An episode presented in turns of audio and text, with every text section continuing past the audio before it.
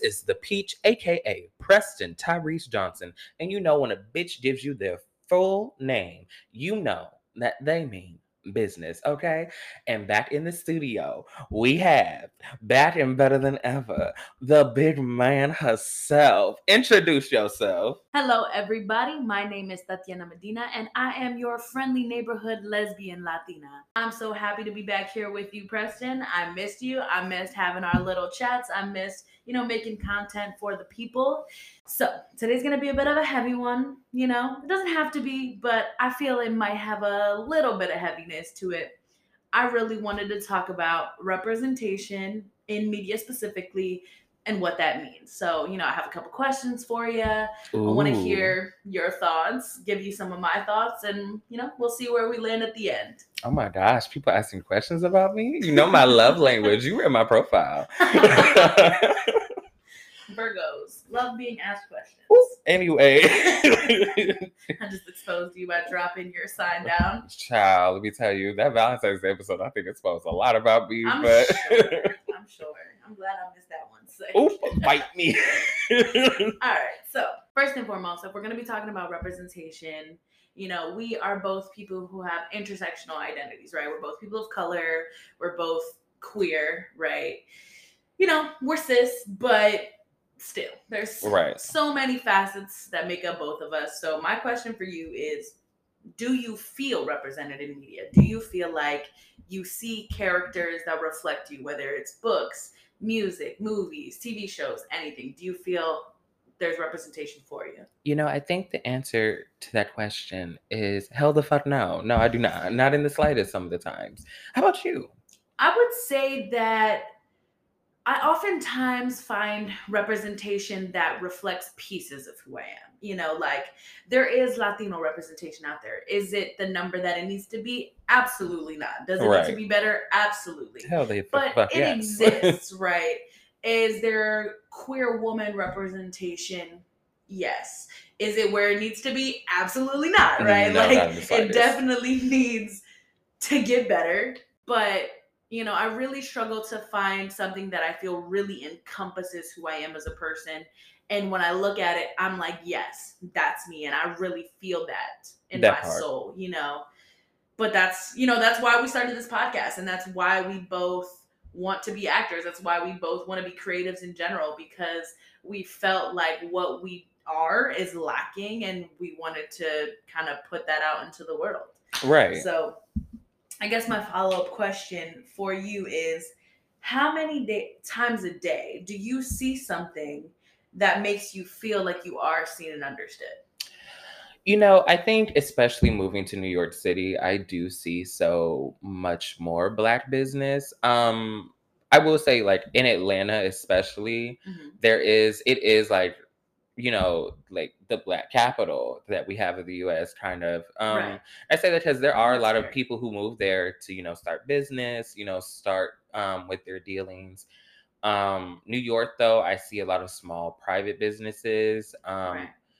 and I'm really happy about that. I have to say, I really do enjoy seeing that. But me personally, um, the queer space in Atlanta and in New York, it's underground for the most part. Mhm. Um, even though you know when Pride comes around and I get superpowers, I feel Right. amazing. Right. Then the whole city knows about us and acknowledges us. But you're right. When it's Right. not Pride, we're kind of expected to stop being prideful. You know, right. It's like one month a year. Everybody's like, yeah, be proud. Be proud that you're gay. Be proud that you're trans. Be proud that you're queer. And then June's over and they're like, actually go back in the closet. Nobody wants to see you. Right. And it's like even when it's doing um, you know, like musical theater or just certain stuff, like I think one I would be so happy to see is like just guys dancing with like having guy dance partners A or and and women having women dance partners. And those Um, actors actually being queer people, maybe, just maybe. Right. And it's just like why why why do we never see this? And it's always that structure of no, um, this is how it's supposed to be. And if theater is telling stories or being um, you know, groundbreaking and shaking the table, Right. you know, I think a lot of times we don't see that. Um, especially in the school that we went to where it was kind of, you know, the only time it was acceptable was when it was two women you know, dancing with each other and Right. being dance partners. And even still, that was that was you had a fight for yeah, that. you had like, to fight for that, hundred percent. So it's so great that you bring up about queer representation, especially in theater, right? One of the things that always gets me about theater and film and, and TV, right? How many of the people that make media are gay? How much media is created by gay people? How much art is created by gay people? And yet we don't have enough characters to represent us. It kills me, you know, like this industry is made by queer people, queer people of color specifically. That is, I would say, arguably the most artistic group in the world. most definitely. And yet we're not the ones being shown and represented.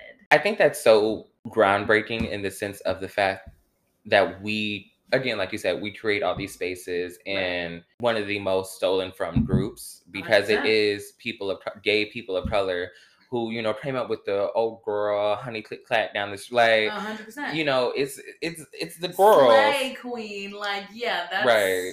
people of color, Literally. black people, Latinos, you know. ballroom culture especially has ins- like influenced so many people but again it's that underground thing that once people find out about it they're like oh my gosh i want to vogue now i want to do this and it's not necessarily to say that you know it's not open for you to do that but it's still like you don't put it on the big screens half of the time madonna coming out with Vogue, um, no tea, no shade, but it was just like, you know, and Madonna has done a lot for the gay community. Right, but she is still a white woman. Right. Who So of course she's gonna get more praise for doing it than you would, right? right because and it became that monetized thing off of it and um it still just kind of goes back to that thing where it's like we rarely see representation of people like us um in any sort of space even though a lot of the times we're the ones who help create and mold that space A in the first place It's that double-edged sword where it's like,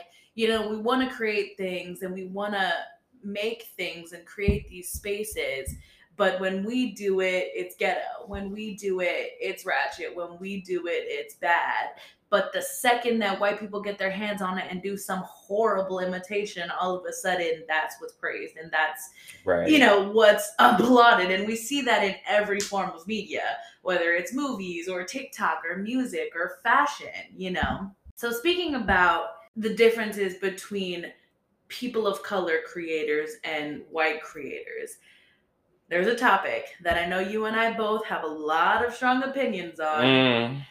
and I know you know what I'm talking about. What do you think about when we do see people of color that are gay in shows and movies? Usually, their significant other is a white person. I'm so glad that you brought up this topic because it has been one that a lot of people have actually wanted me to comment on. And a lot of people, um, you know, we have this debate a lot. Right. I'm so sick and tired of, personally, I'm so sick and tired of seeing interracial gay couples portrayed in media. And the only interracial part of it is the fact that it is a black gay man and a white gay man. I and agree. it- It, happens with the women too, though. it does. It like Mhm. it's always just black. It's just a black partner and a white partner. Like first of all, you can put them with so many different people, One hundred percent. and it kind of almost reinforces this thing that like you have to have a white partner in order to be viewed as successful, and that's already how a lot of people act. There was one football player who came out and everybody was like, "Uh, "He's black," um, and everybody was like, "Oh yes," and then he was seen with a white partner, Right. and it caused this whole controversy in the sense of it's like you know it started this talk of why don't we date our own race a lot of the 100%. times when there are gay black people out there who are available and gay Mhm. p and other gay pocs it's not just saying that Right. you know we want to see uh white people with white people or black people with black people that's not at all Right. It's not about segregating people, but it's about really looking at why more often than not we find people of color, especially successful people of color, ending up with a white person. You know? and then it being portrayed in media so often Yeah, so heavily. literally you could cast this person with anything else and then it's also like we talked about this we're like you Right. know you it could be a black person and an Indian person or 100%. a Japanese person and a white person. Is but it's always that thing where their partner a lot of the times the only representation that I as a black gay male is trying to see Right. is someone who looks like me but with a white partner. It's like they can't date any other race or have found any other race and right. it's literally like you can go anywhere and especially like we said with women as well Mhm. women it's always their their lesbian partner is usually going to be a white woman if they are a person of color and let's be honest we all know it's for quote unquote marketing and 100%. Yeah. They want to be able to hit that affirmative action tab and be like, look, we have a character that's a person of color, but they're scared to ruffle the white people's feathers too much. So they're like, look, here's another white person, though, so it's okay. right and it's like it's like oh see you know there's there's a white person here and a black person you both should feel represented But it's like, you know, I don't know about you, but just because that person may look like me, don't mean I feel represented by them. 100%. And that is another thing that I wanted to talk about.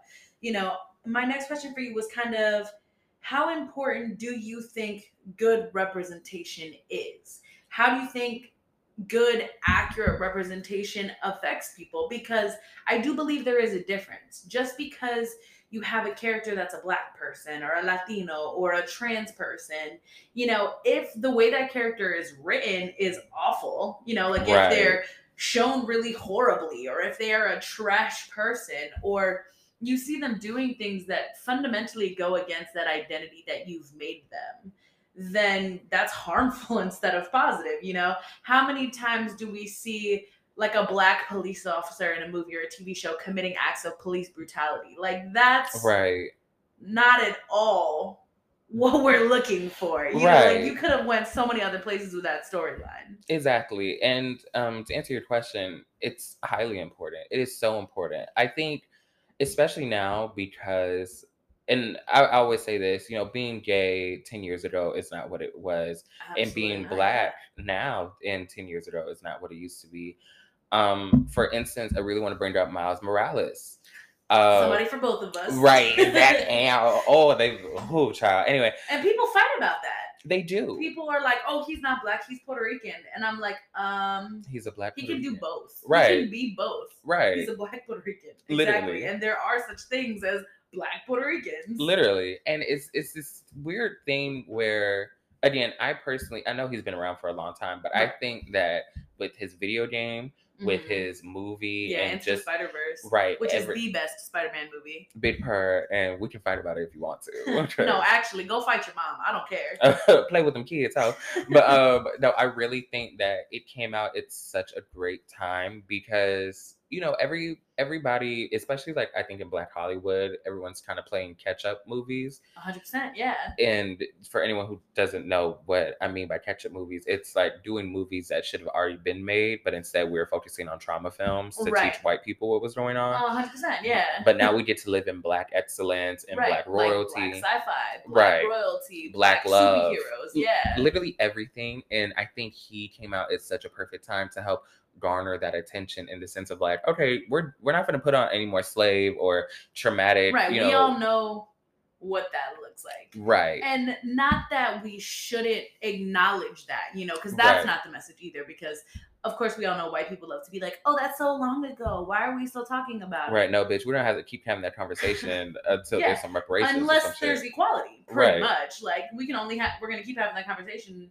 and it will only stop if things are equitable. Which, as we all know, is it's gonna take a lot for Right. things to be equitable. So and every time motherfuckers say it's been 400 years i always say so y'all still so y'all niggas still ain't taught the fuck up right, it's been four hundred years, and you're still racist. Right. Like you refuse to change the time. So sally mae what who's the keep- real one stuck in the past? exactly sally mae why I keep hearing you say the n-word underneath your breath Right. Mm. It's been 400 years. You've had a lot of time to figure it out by now. Right, learn from your ancestors. You will get popped in the face.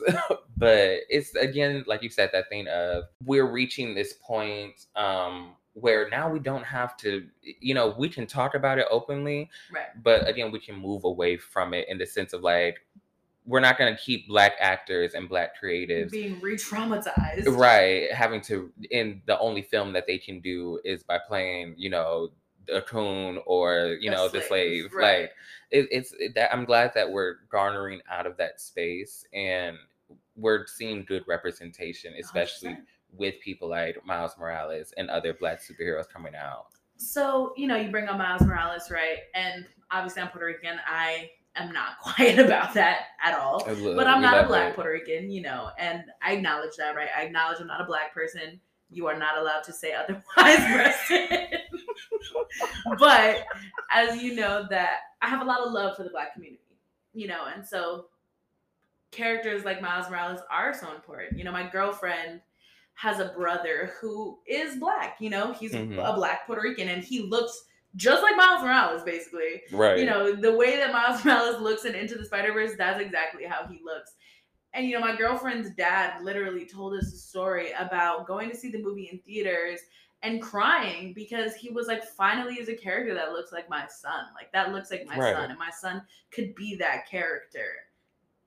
That's impactful. That's important. You know, Honestly, people of color need to see that they can be more than just a slave. You know, that that they can be more than just a drug addict. They they can be more than just a housekeeper. right. You know, what you see in media affects what you believe that you can do. Honestly. And I think people underestimate how important that is. If you never see that you could be the president, you'll never try. If you never Right. see that you could be an astronaut, you'll never try. Right. You know, you're only going to aspire to what you think is achievable. Right.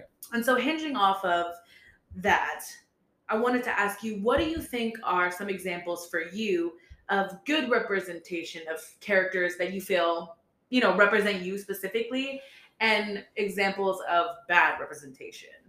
Well, in this Happy Black History Month, I am going to actually shout out a really good um, YouTube channel called Slay TV. Um, It's by two queer, um, two black queer people, and they actually put out one of my favorite, like little, um, they put out one of my favorite shows Right. called Love at First Night, and I feel like I remember you telling me about this. oh, I was obsessed.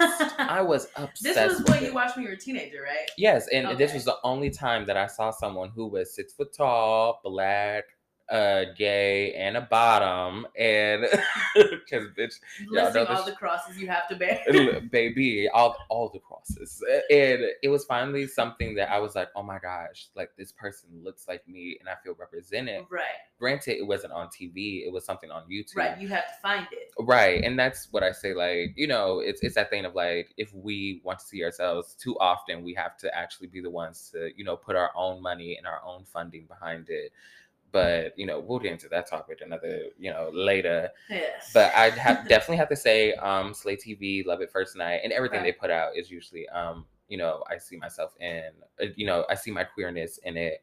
Uh, Insecure, definitely, because that was that show is amazing. y'all don't y'all don't get sick of me talking a about household fan favorite here. It is. Let me tell you, because it was just such like Yeah, black. it was amazing. Literally, it was just black. Like I felt at home watching it. There were things that I recognized myself doing. I was like, yeah, that yeah, that's something that we do, and I and I love seeing it. Right. Um, Moonlight, especially because even just his journey, I was like, damn, I felt that. Like that's definitely been me. Yeah. Um, but also again, seeing people who look like me and you know, seeing the experiences that I have, it almost felt like seeing a unicorn. It was like, oh my gosh, I'm I, this shit Right, exists. like wow, this exists. It's not Right. just me.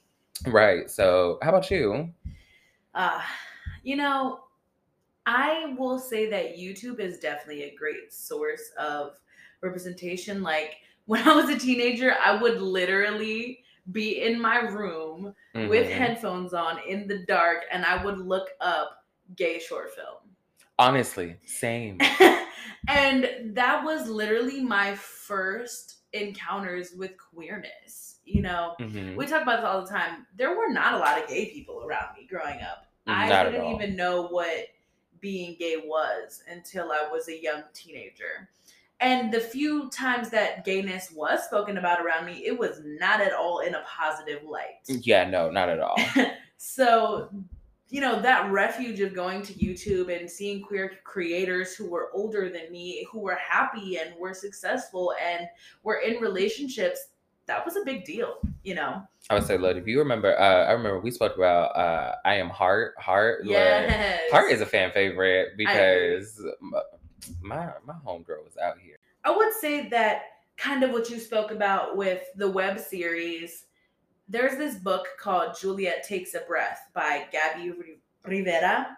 And mm-hmm. that book honestly made me ugly cry. One, but two. Ooh, not the ugly cry. that means you. That's how you know it's good. Yes, but that book honestly was one of the first times where I ever read something, and you know I'm a big reader. You know that I read literally like every day, mm-hmm. Where I read something and a character really resonated with me. I mean, Gabby Rivera herself, she is, you know, she's butch, she's chubby, she's gay, she's Puerto Rican. You know, she fits a lot of the things that I am.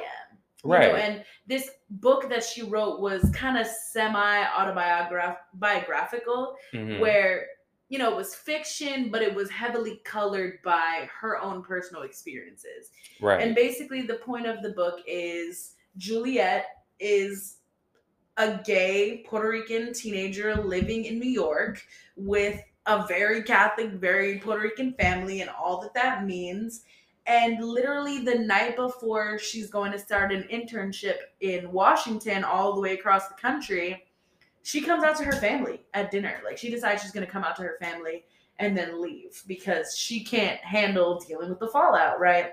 I mean, isn't that like almost every gay kid's dream? Is just right you know, to be able to just put it out there and then, and then run away, deal with the Literally, ramifications. Just run away to a whole new city and then just be like, okay, cool. If if they're mad, they'll never find me. Yeah, if they're mad, then I don't have to deal with it, basically. Right, but if they're happy, I'll stay for seconds. right, and so she comes out and you know her dad doesn't say anything mm-hmm. and her mm-hmm. mom is immediately horrified and upset and that's a pretty familiar experience you know when mm-hmm. i didn't even get the chance to come out as you know like right. i was outed by some unfortunate circumstances and you know when my parents found out i had no idea how my father felt about it he didn't say anything Literally, he didn't say anything. He pretended as if this information was not anything that he knew.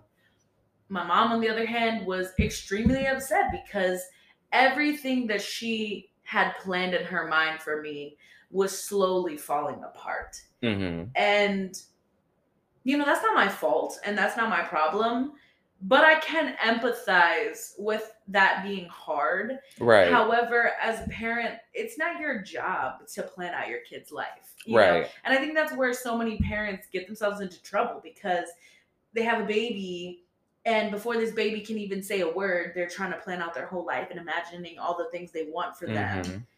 And it's like, really, as a parent, all you have to do is teach this person how to be a human being, how to be a good person, and then love and support them. That's it. That's the job. And if you can't do that, then you shouldn't really be a parent, right? I think shows like RuPaul's Drag Race um really touch on that a lot right because i think you know michelle Visage, she really speaks on it you know mm-hmm. being a mother herself but also uh i know it's come up in conversations on the show where the show uh, helps people feel seen at an age and then right. it helps them feel seen in the sense that like they're like oh okay this is normal and this is okay but mm-hmm. also on the mm-hmm. flip side when it comes to parents you know they see that oh my child can live you know a life that's nothing that i dreamed about right but, but still be fulfilled exactly find happiness and fulfillment and that it doesn't make them bad or it doesn't make them you know horrible it still just makes them a human being and more of a human being for me to love because now I know more. I think show that's another show and another thing that like really touches on that kind of realm of I can see myself in some of these queens and I can also feel uh like how that can change someone's perspective and outlook. Yeah. And I don't think we really ever have um or at least that I know of. I don't know if we actually have a medium that um really helps or shows parents how to accept their kids or really have we ever seen a storyline like that where it really goes through the things of like you know the parent being like um you know admitting that it's like oh you know well, i had this planned out for you but you know now i see that you're you know i would say one example that i have of a of a piece of media that shows that is the one day at a time reboot Mm-hmm. And so that, you know, One Day at a Time was a sitcom like in the past. I honestly don't know when, to be honest with you, so I'm not even gonna try to guess. We're not But old. I know- It's okay. but I know that it was Sorry centered around like a white people, like white family, whatever. Mhm. So you know, Netflix made their reboot, and it's this Cuban family, and the oldest daughter is gay, Mhm. and a lot like me, to be honest. Her journey as a teenager felt very familiar to what I experienced, and that storyline kind of touches on that because her mom and her grandmother are Cuban and religious and all the Mm. things that that entails. And so, you know, it's time for her to have her quinceañera. And Mhm. originally, she didn't even want to have one. She's like, I'm a feminist, and quinceañeras are about fathers giving, you know, their daughter to womanhood and having the whole town acknowledge that she's a woman. And, you know, she's just coming at all of these traditions and all the things that they're rooted in. And, right. you know, eventually she decides that she will have one. But one thing that she's adamant about is that she does not want to wear a dress.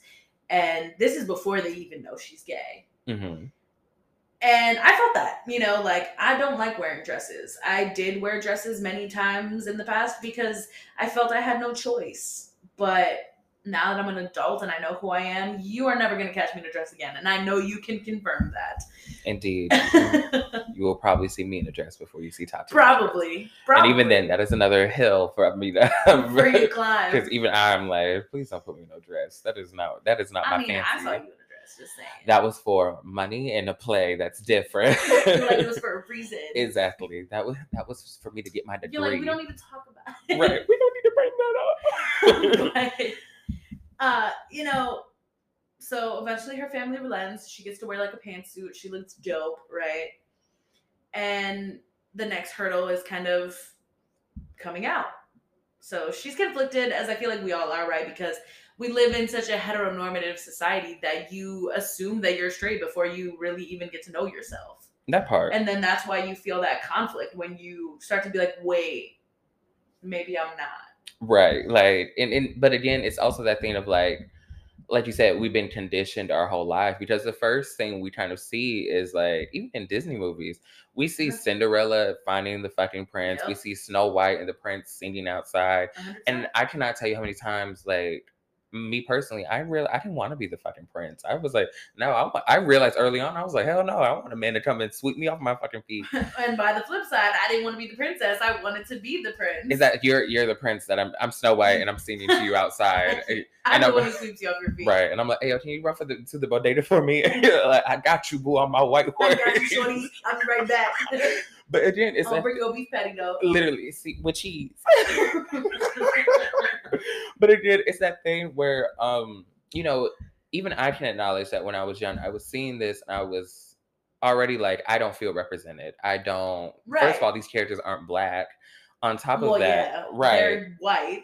Literally. And then when we did get a black princess, she was a frog most of the time. right. And I just got my movie this year. Literally. Encanto is really the first Disney movie that shows a Latino family. right. And it's so, it's like we've had to wait so long for us to just feel represented in race that right. you know That the queerness is like even more of an afterthought. right and even when it is like done quote unquote um you know properly it still leaves plot holes and holes in the character because Right. it's usually based in stereotype and it's usually based in you know just fraudulence So you gave me my perfect segue. Mhm. because we spoke a little bit about examples of good representation. So I want to give the listeners at home what are examples of bad representation. What do you think are examples of somebody trying to represent a person like you and like completely missing the mark? Whether it's your blackness or your queerness or both together. So to answer your question, I think um really bad representation. I would this doesn't sound really bad, but I think anything that is written by someone who is not someone who is me. I think that's valid. Because um, you know, we had we actually had this conversation yesterday where, you know, even in the show Euphoria, Mhm. um, it's not touched upon that Rue is black, or nor is there any Mhm. um you know, there's there's no like repercussion for it in the Right. sense of like there are no consequences that her skin color plays a part of. Like no one necessarily judges her because she's black or does she face that. And I mean, I do know some people who, you know, that is their story. They've never felt or experienced racism. Right. So, but it's just also that thing of like we know, um, we know that she's black, but you know everyone else in the show. It's, it's that weird thing where it's colorblind, but we as people of color know that it's usually never that colorblind. Right. Um. Also, I think, I guess, also with queerness, um, old black movies that stare. Mm-hmm. Yeah. yeah. Uh, because I remember a lot of times, uh, it's just a stereotype usually. Um, there's one movie with, with Loretta Devine mm-hmm. uh, called Dirty Laundry, and in it, that was the first time I ever it, watching that movie young. I was like, oh shit, maybe I am gay, because right. um, the son was gay, but he also had a white partner. And I mean, it kind of did have its things of like what it was like to be gay and stuff. Also, like early movies just had that like it's almost stereotypical right. but there's still truth in it. So it's right. They're ha- trying their best to be accurate, but right, it's nobody is in the room that identifies that way, pretty much. Right. So it was just so crazy to um, you know, watch movies like that, and you know, I used to think they were good, but then I'm like, oh shit, you're just trying to play on a stereotype. I mean, there's the infamous Janet Jackson scene in For Colored Girls. Oh, oh, oh, oh, oh. Oh, so so so you're the one doing it, right? But I mean, so it's funny that you bring that up because I remember, um, no tea, no shade, but I remember being young and the way that Tyler Perry represented dark skinned people. I remember being young, yeah. and you might, I mean, my parents might even still remember this, but um, I remember saying, you know, I want to be an actor, but it's too bad that I'm going to have to like play a villain my whole life. Right. And it's it, and also for me to know like that, for me to recognize that was actually like really that's crazy that I was able to recognize that at like such a young age. But I feel like that just goes to show how clear they made it that like dark, every time you see a dark skinned man on the screen, he's the bad guy. Right. Versus every time you see like the light skin or brown skinned man, okay, he's the one that's probably gonna be the same. Right. He's the love interest. Right. The dark skin um, man or woman is usually to be the, you know, the most ghetto. And I remember me and DJ also had this conversation, and that's how I knew I wasn't crazy. Right. Um, oh, definitely not. Right. You're definitely not crazy. And I mean, it's also that thing where it's like, you know, is it on purpose? Maybe, maybe not. But it's also that thing where it's like, if it isn't, it, you know, you're doing it a lot. If it's um, not on purpose, then it's clearly an unconscious bias that you need to work on. Right, because it's like why and is... you're lacking self awareness if you don't see it. Right, because it is that thing where it's like, so you don't tell me that every person who auditioned for this role happen to be dark skinned. Right. That and, no light skinned guys also auditioned for this role and, and no dark skinned guys auditioned for the other role. Like I refuse to believe. Right. That. I will say Morris Chestnut has been the only He's good, the only good example. Uh, he really is because that's like because I don't think he's Although ever not, played Oh, oh no. I'm talking about like he's usually cast in the light of like, oh, he's like the sexy dark skinned man. I'm not yeah. gonna say that he ain't shit in some of his movies. Yeah, so I was gonna say uh what is it? Is oh with, it, the movie with Gabrielle Union and um, yes, but the one that's famous that has Terrence Howard in it and Taye Diggs. What are those oh, movies called? Um, I forget. Uh, best Man. yeah, it? the Best Man. Yes, because um, I was gonna say in that movie he is cheating on his woman and yeah. treating her badly, and then when he finds out that, that Taye Diggs yeah, fucking his wife, and then all of a sudden it's a huge issue. I'm like, you didn't have a problem when it was you doing it, sir. Yeah, like. Honestly, that whole fight scene between mm. them, I'm like, he kind of. he almost drops him off the balcony. Yeah, like don't get me wrong, like you know, as a friend, okay, you did deserve to get your ass whipped, but also you can't be mad at him for treating your woman better. better than you. Right. That's probably another layer to why he was so mad though you know right, like the character because it's like not only did you betray me not only did she betray me but now i feel guilty because somebody else was treating my woman better than me too right and as we know that is you know that that's always that's the biggest insult to a lot of heterosexual men 100% that so i definitely think but yeah i think anything that's usually been written um mm-hmm. from the perspective that is not someone who has minds down right. or has lived through mines is has usually been a pretty bad one, and I'm like, no, we don't do that. No, Yeah. a black person would never do that. Oh, that's Almost stereotype. anytime a black person dies in a horror movie, I'm usually A hundred percent. because Because they wouldn't even be there. that. Oh, you know the worst fucking one. Okay, yeah, let's get into it. Fucking Kelly Rowland in Freddy versus in uh, yeah, her confronting the bad guy. Yeah, first of like, all, why is she the one who confronted the bad guy? Let me tell you something. No black person in right mind. is She gonna sacrificed herself for them white kids. Right, it's gonna sit up there and you tell me I have an opportunity to run the fuck away while y'all handle it? Hell the fuck no.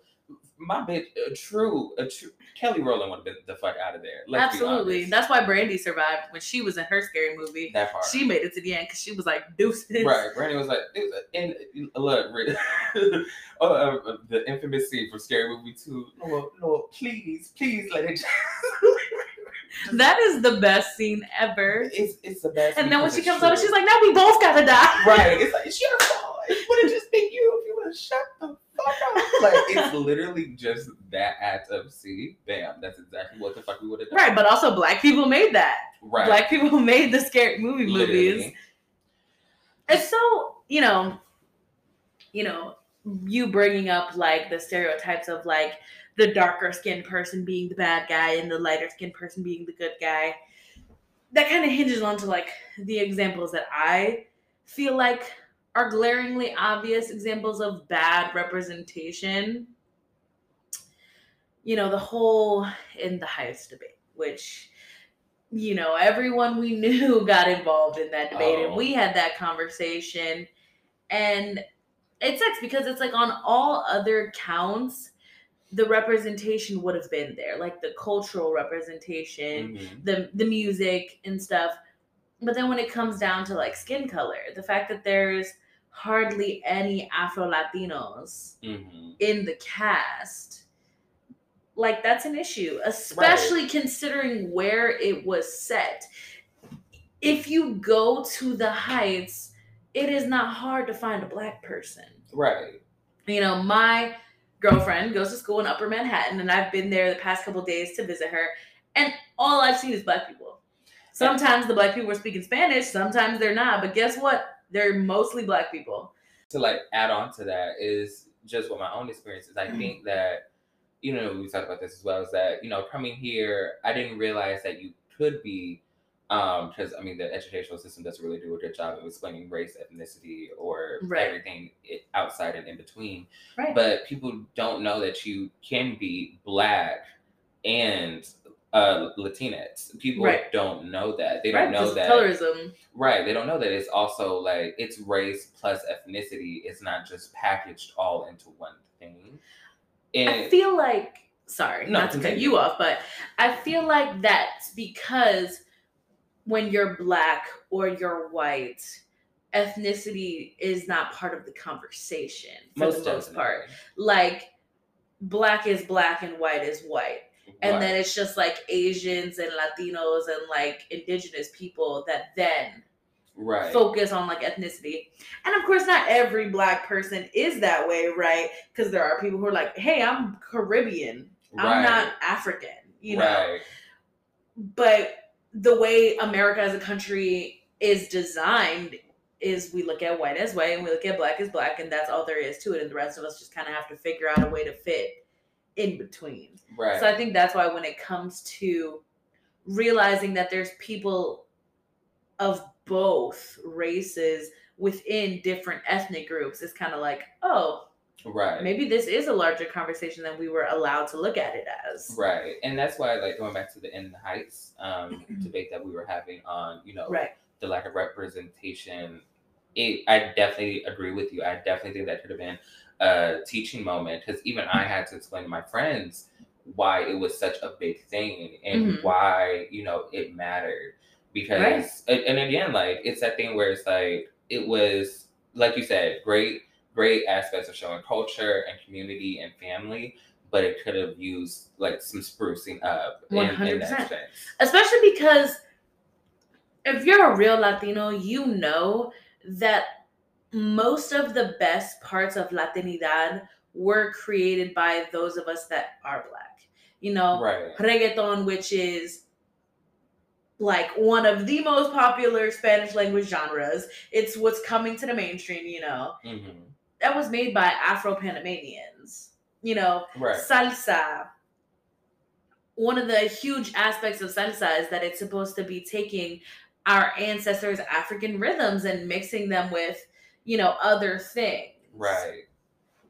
Our food, if you look at it, there's a heavy African influence. You know, you can't be a Latino and love all that that means without recognizing the contribution of Black people. Right. So to not include Afro Latinos in the casting or like in a major way in the casting, in my opinion, is more intentional than people realize. You have to actively decide to not include Afro Latinos. Right. And then the excuse that was given when it came time to like talk about it is, oh, they just picked the best people for the role. And it's But like then it's like, so you're saying that out of it goes back to that thing that we were saying, Right. where it's like, so you're going to sit up here and tell me that out of all the people who auditioned for this, Right, all the light skinned people were the best. right, every every light skinned person who passes the paper bag test is gonna be Right. it versus. And I think me and you, I think I, I think it was me and you. Uh, we were actually like comparing how many black people we saw, Mhm. uh, or like anyone who had like darker skin, and Mhm. I think we only came up with like what about five or seven, like at, Yeah. at the best. There's a like you'll find more darker skinned people in like the background. Yeah, that's and that's what we were comparing. That's what we Yeah. were like, you know, where like the background, like, because again, like you said, if you were if we were to go now, like we would see Right. that it's you know Yeah, you wouldn't even have to look; they'd just be there. right, and that's why, um, again, that black and brown representation is really like so important. One hundred. And when it's mishandled like that, because it, it mishandles that teaching moment. That Right, then it becomes harmful instead. right. Speaking of harmful representation, something that I really want to talk about, we touched on it a little bit earlier, is like the bad representation that is in essence basically just like trauma porn, right? Mhm. So, an example that I have is there was this movie that was on Netflix called El Baile de los 41. And basically, it that means the dance of 41 in English. I'm not gonna lie to you. I definitely looked at you like I, I just shook my head like, mm-hmm. I, I definitely took French class, but I was like, mhm. I believed in you. I, you I- sold it. right. Thank you, thank you. But basically, that movie is about this man who was a real life historical figure. It's based off of true events. He was a gay man. He was closeted because, you know, it was a time period where you had to be, right? right, society. Right. And so it was kind of this like gentleman's club where all the closeted gay men came together and kind of created a safe space and were able to just be themselves. They were able to be romantic with each other. They were able to be, you know, dress femininely if they wanted to. They could just express themselves in all the ways that they were prohibited from doing in their like day-to-day lives. Mhm. And so basically, this man ends up marrying the president's daughter because he's a political figure himself.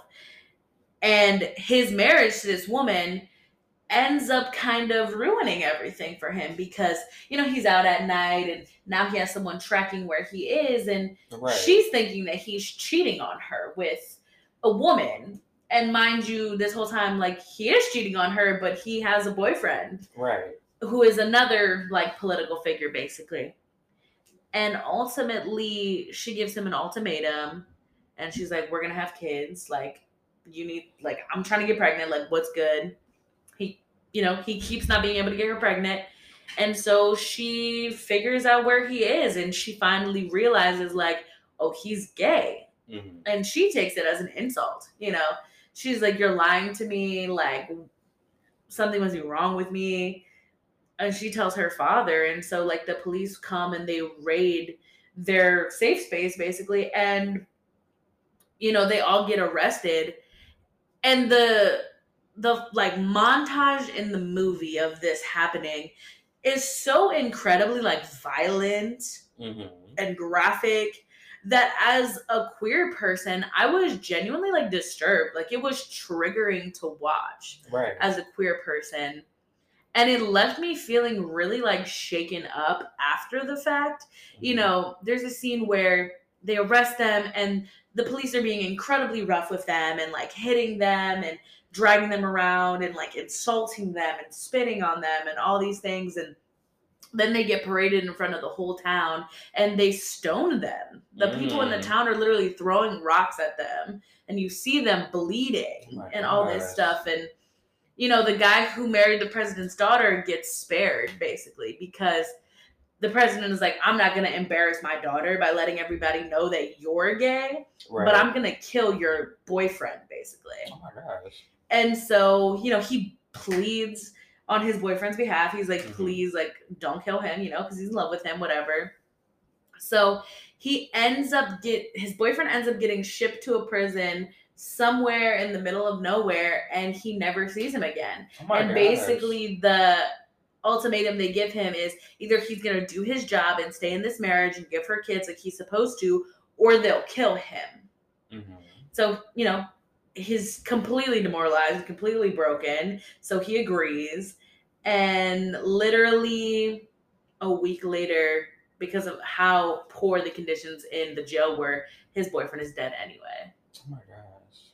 And it was just really horrible. And I was like, why did we need one, a movie about this? Two, if we were to make a movie about this, why did we need to see it like this? You know, I mean, you could have drove this point home without relishing and showing the footage of these gay men being tortured, basically. it's definitely that thing where you know we we try to be so you know caught up in the realism of it and don't get me wrong i definitely understand it but it, it's that i don't know it's that weird thing where like you said when when you identify with that group of people Mhm. it's already it's already hard to watch as a human but when we identify or at least it should be. Right. But and when we identify, you know, with these characters and then we have to see this, it's Right. so unbearable sometimes. Right, because you're like, that could be me or Right. someone I love. Literally. And so and that's and again, it's one of those things where it's like I shout out I shout out to the creators who, you know, want to show how horrible it truly was. But it's also one of those things where it's like I myself would personally not want to watch it because I already can imagine myself, and I, I'm Yeah. already not tone deaf enough. I'm not tone deaf enough to not Right. be aware of the circumstances that people before me, black and queer, have had to go through in order Right. just to get who've had to live through pretty horrible, awful conditions on both counts, you know? Literally. So, yeah, and I especially hate it when people think that they're like doing something revolutionary when they make these like trauma porn Mhm. movies. I feel like a perfect example is that movie Antebellum with Janelle Monáe. Mhm. Have you watched it? No, but I, I mean, I watched it like enough to know like what everything's about. But like in some parts, you know, I have to like I had to zone out. Understandable. I could understand Uh, why you wouldn't want to watch it. But no, I definitely know exactly like the plot line and everything. Like I Right. know, you know, the So I'm just gonna go ahead and say spoiler warning because I'm gonna spoil it. Yeah, because we've been spoiled. we have been spoiled a lot of shit, but it's okay. It's okay. Where the whole big twist that's supposed to be so breathtaking, which I honestly predicted, that like these are modern times, that Yeah, we're in our present day, and there's this collection of white people trying to relive their glory days of Right. slavery, basically. To me, I was like, why did we need that? Like, if your message is like, oh, white people are so racist, like, yeah, we know.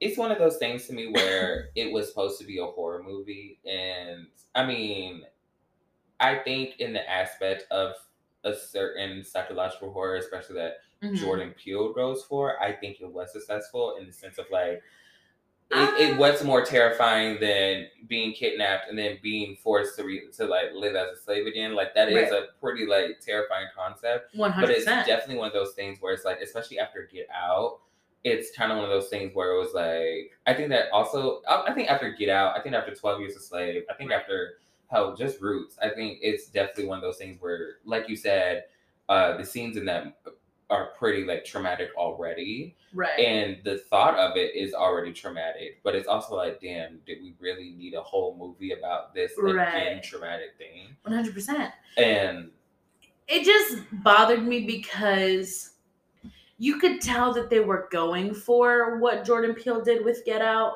But the difference is Jordan did it in an artistic and nuanced way. Right. Like we never saw any like slavery imagery, I'll say, in Get Out, but the message was still really clear. The message, Yeah, like it was still subtle. already horrifying. Yeah. You know, the only thing we saw obviously is like the housekeeper and the gardener and Right.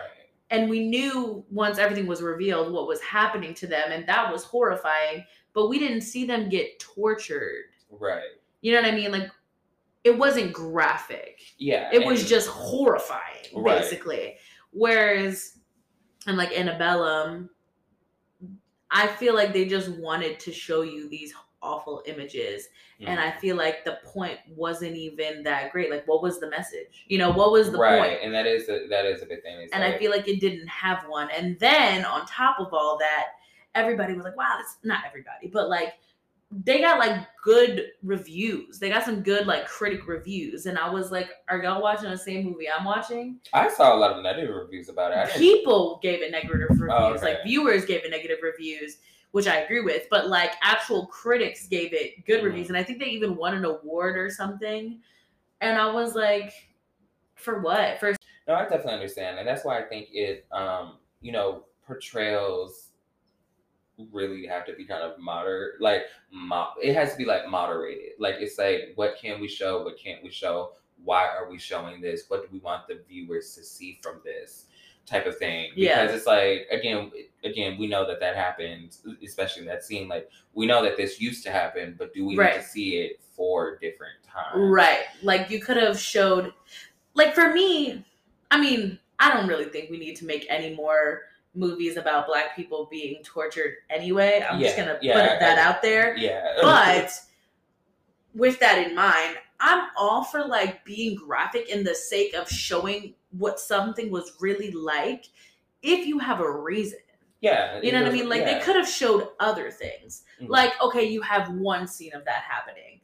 And then have a like then do another scene showing me something else. So I get right. like if your point is to show me the picture of what really happened, then show me everything. right. Don't just let let's not just keep on one topic and Right. Like if we're gonna go all the way, then let's go all the way right and let it be for a reason.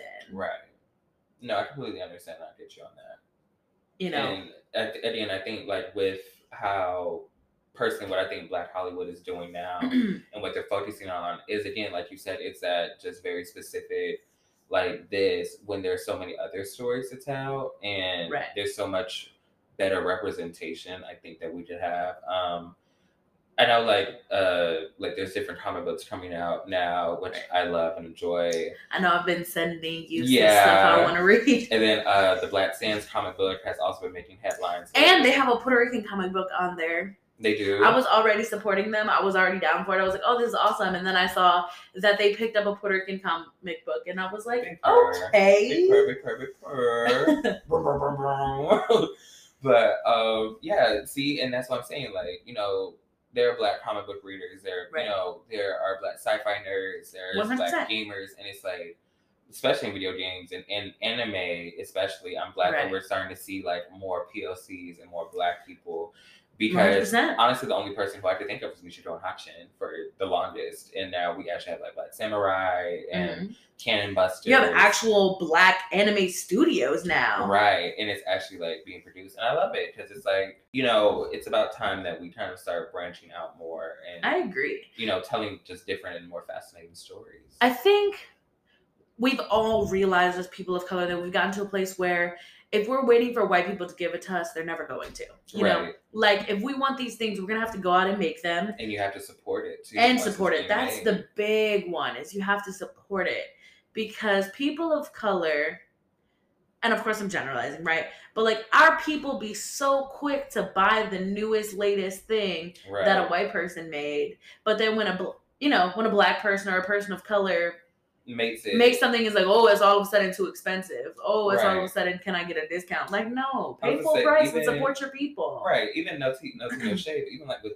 with this podcast, I always tell people, I'm like, if you want to see more episodes, like I need to see that you're actually listening. Or Right, yeah. Support know, us. Right. If you want to, if you want to listen to this beautiful, lovely voice, then you gotta let me know that you're actually listening, that you're actually wanting to hear. right, that you're vibing with us. Right, because you know, bitch. Otherwise, we're just talking for fun, and like I could really do that. Right, but I just decided to be recorded. Right. exactly. Um, I know we have one more topic before we have to end off. Yes. So lead us into it. This our last. All right. topic. So my last big question that I wanted your opinion on is: Do you think that representation in media affects the opinions of a society? I think, and again, going back to the early um, 2000s, I think all the films about um, that portrayed black men as either thugs Right. or portrayed gay people as bitchy and sassy Right. and everything like that. I think that definitely shapes people's minds, especially young people's minds. And I cannot Mhm. tell you how many times it got annoying when people would compare me to a character. I mean, Uh-huh. even nowadays. You know like- what people of color always get? The you look just like. Right. I hate that. I think we need to dead that. Honestly. Literally, because it's it. First of all, half of those people were not good representations in the first place. They were Right. stereotypes. On the and on the other hand, this is just the only time you've ever seen a black person was through a TV Right. screen. Like that's why you think of me when you think of this person because we're the only two types of this thing you ever seen. So Exactly, and I will always say that whatever you put on TV, no tea, no shade, but that will be used as ammunition one day, whether it's 100%. whether it's in a good way or a bad way. Um, because you know someone's gonna be like, "See, in this movie they show black people doing this, so of course you So know that it must must, be be, true. a thing, right? So it must be true." Versus, you know, oh, in Pose we see you know loving black gay communities and POCs coming together in a Mhm. ballroom scene and that's good ammunition. But you know, either way, it's going to be used as a reference point. one hundred So. I think why not show people? Um, again, as I keep bringing up Moonlight and yeah, you know the wonderful potential Issa Rae and you know Slay TV. You know, Mm-hmm. shit that's touched me in such an amazing way that has helped me come out. You know, the same way that it can help me come out, it can it's to shut someone in. So Yeah. I definitely think that um, I think that is it is so important. Um, more important than we can sometimes realize or even imagine. One hundred percent. I completely and totally agree with you. I absolutely think that good representation is revolutionary. I absolutely think that good representation is activism. You know, we know for a fact that most of what people get their knowledge from is media. You know, Right. it's not through the newspaper anymore. yeah, but even still, that's another form of media. You know, Yeah. people like if you've never seen something before and then you see it on your TV screen or you see it on your phone or you hear it in your music, that is your only point of reference now, you know? Right. And kind of hinging on something you said earlier about like the impact of drag race, like how many people say, "Oh, I've never seen a drag queen before before I saw Drag Race and now I love them." Right. Or I've never seen a gay person before before I saw Drag Race and now I love them. You know, to show another side outside of a stereotype to somebody who's never met that kind of person before, that completely changes the game. And and Honestly. that's ultimately why they don't want us to create our own projects because you know racism and colorism and featureism and sexism and homophobia and transphobia and all of those horrible things that run our society they benefit from us not having good representation. That part. you know so that's why it is hard to find people to fund your projects if you're trying to combat that. And also trickles down into why it's so important to support those projects when you do see them. So i think there's so many ways to win a battle you know and that's what we're doing this is a battle Amen. and, you know and this is a battle one that we need to fight together and that's why it makes me so happy to see that while it's not perfect yet and while things are not at all equitable yet we are starting to see more and more examples of that good representation that Mm-hmm. is nuanced that is authentic that you know does encompass intersectionality because that's so important things are not black and white like literally and figuratively Right. right. we have this conversation all the time you and i where you're always saying that you always feel like you're defending some aspect of who you are. Like Mhm. whether in I'm black spaces, you have to defend that you're gay. In gay Right. spaces, you have to defend that you're black. And so, while it's good to show the positives for both of those communities separate, you need to show the positives for them united as well. Right. Because I always say it's different, you know, dating as a black person than it is a white person. It's different Right. dating as a gay black person versus a white gay person. A hundred And percent. yes, we can. Yeah, again, it's that thing of like, yeah, I can bond with people over one aspect of my personality, but it's different for uh or, or of my being. It's different to have to be able to bond with both parts of that and find the spaces in between where it really feels authentic and true to both parts of that. So And that is the point of this podcast. You know, we are looking to provide a safe space out there for people of color, for queer people, for people of all creeds, honestly. right. But, you know, we don't want to be presumptuous and assume to take over anything that we aren't. If you do feel safe here, if you do feel represented, that's amazing. You know, that always makes me happy. And same here. You know, I think with this podcast, especially going into it in mind, it, it goes back to what I said about the YouTube thing is if you don't feel represented, if you don't see yourself be represented, whether it be in music, whether that be in television, radio, whatever it is, whatever medium, Right. then sometimes that's a sign that you look. It, who else gonna do it? Right? Who else gonna do it? You know, a lot a lot of times it wasn't uh, the best saying to me. One of the best saying is, if you want it done right, sometimes you gotta do it your damn self. Because really, honestly. You know, how long are we gonna sit around and wait uh before we have like another, you know, quote unquote, another Lil Nas or another um Right, Megan Thee Stallion, right? Yeah. Another Issa Rae or another um Tarell McCraney, like Yeah. it's it's just got to a point where you know you really have to uh take a step forward and you know change the narrative change the game up and you know be bold and be brave be outspoken and i'm so glad that especially with this generation uh you know that we get to see it and i'm you know i want to see what it's like in the next 10 years and be able to 100%. say- I look forward to that. right and be able to say oh it was it's better now because i remember being back in my day, because back in my day when I was growing up, let me tell you something about, about old Johnson. Well, I hope this episode acts as sort of a, you know, Batman symbol up in the sky for anybody out there who wants to write, who wants to create, who, you know, feels that they are missing from the story and wants to add. I really hope to see it. I hope that I get the chance to support it. Thank you so much for listening to us and supporting us. Amen to that. Please make sure that you always check in on my page or Tati's page. We'll always have updates about the show.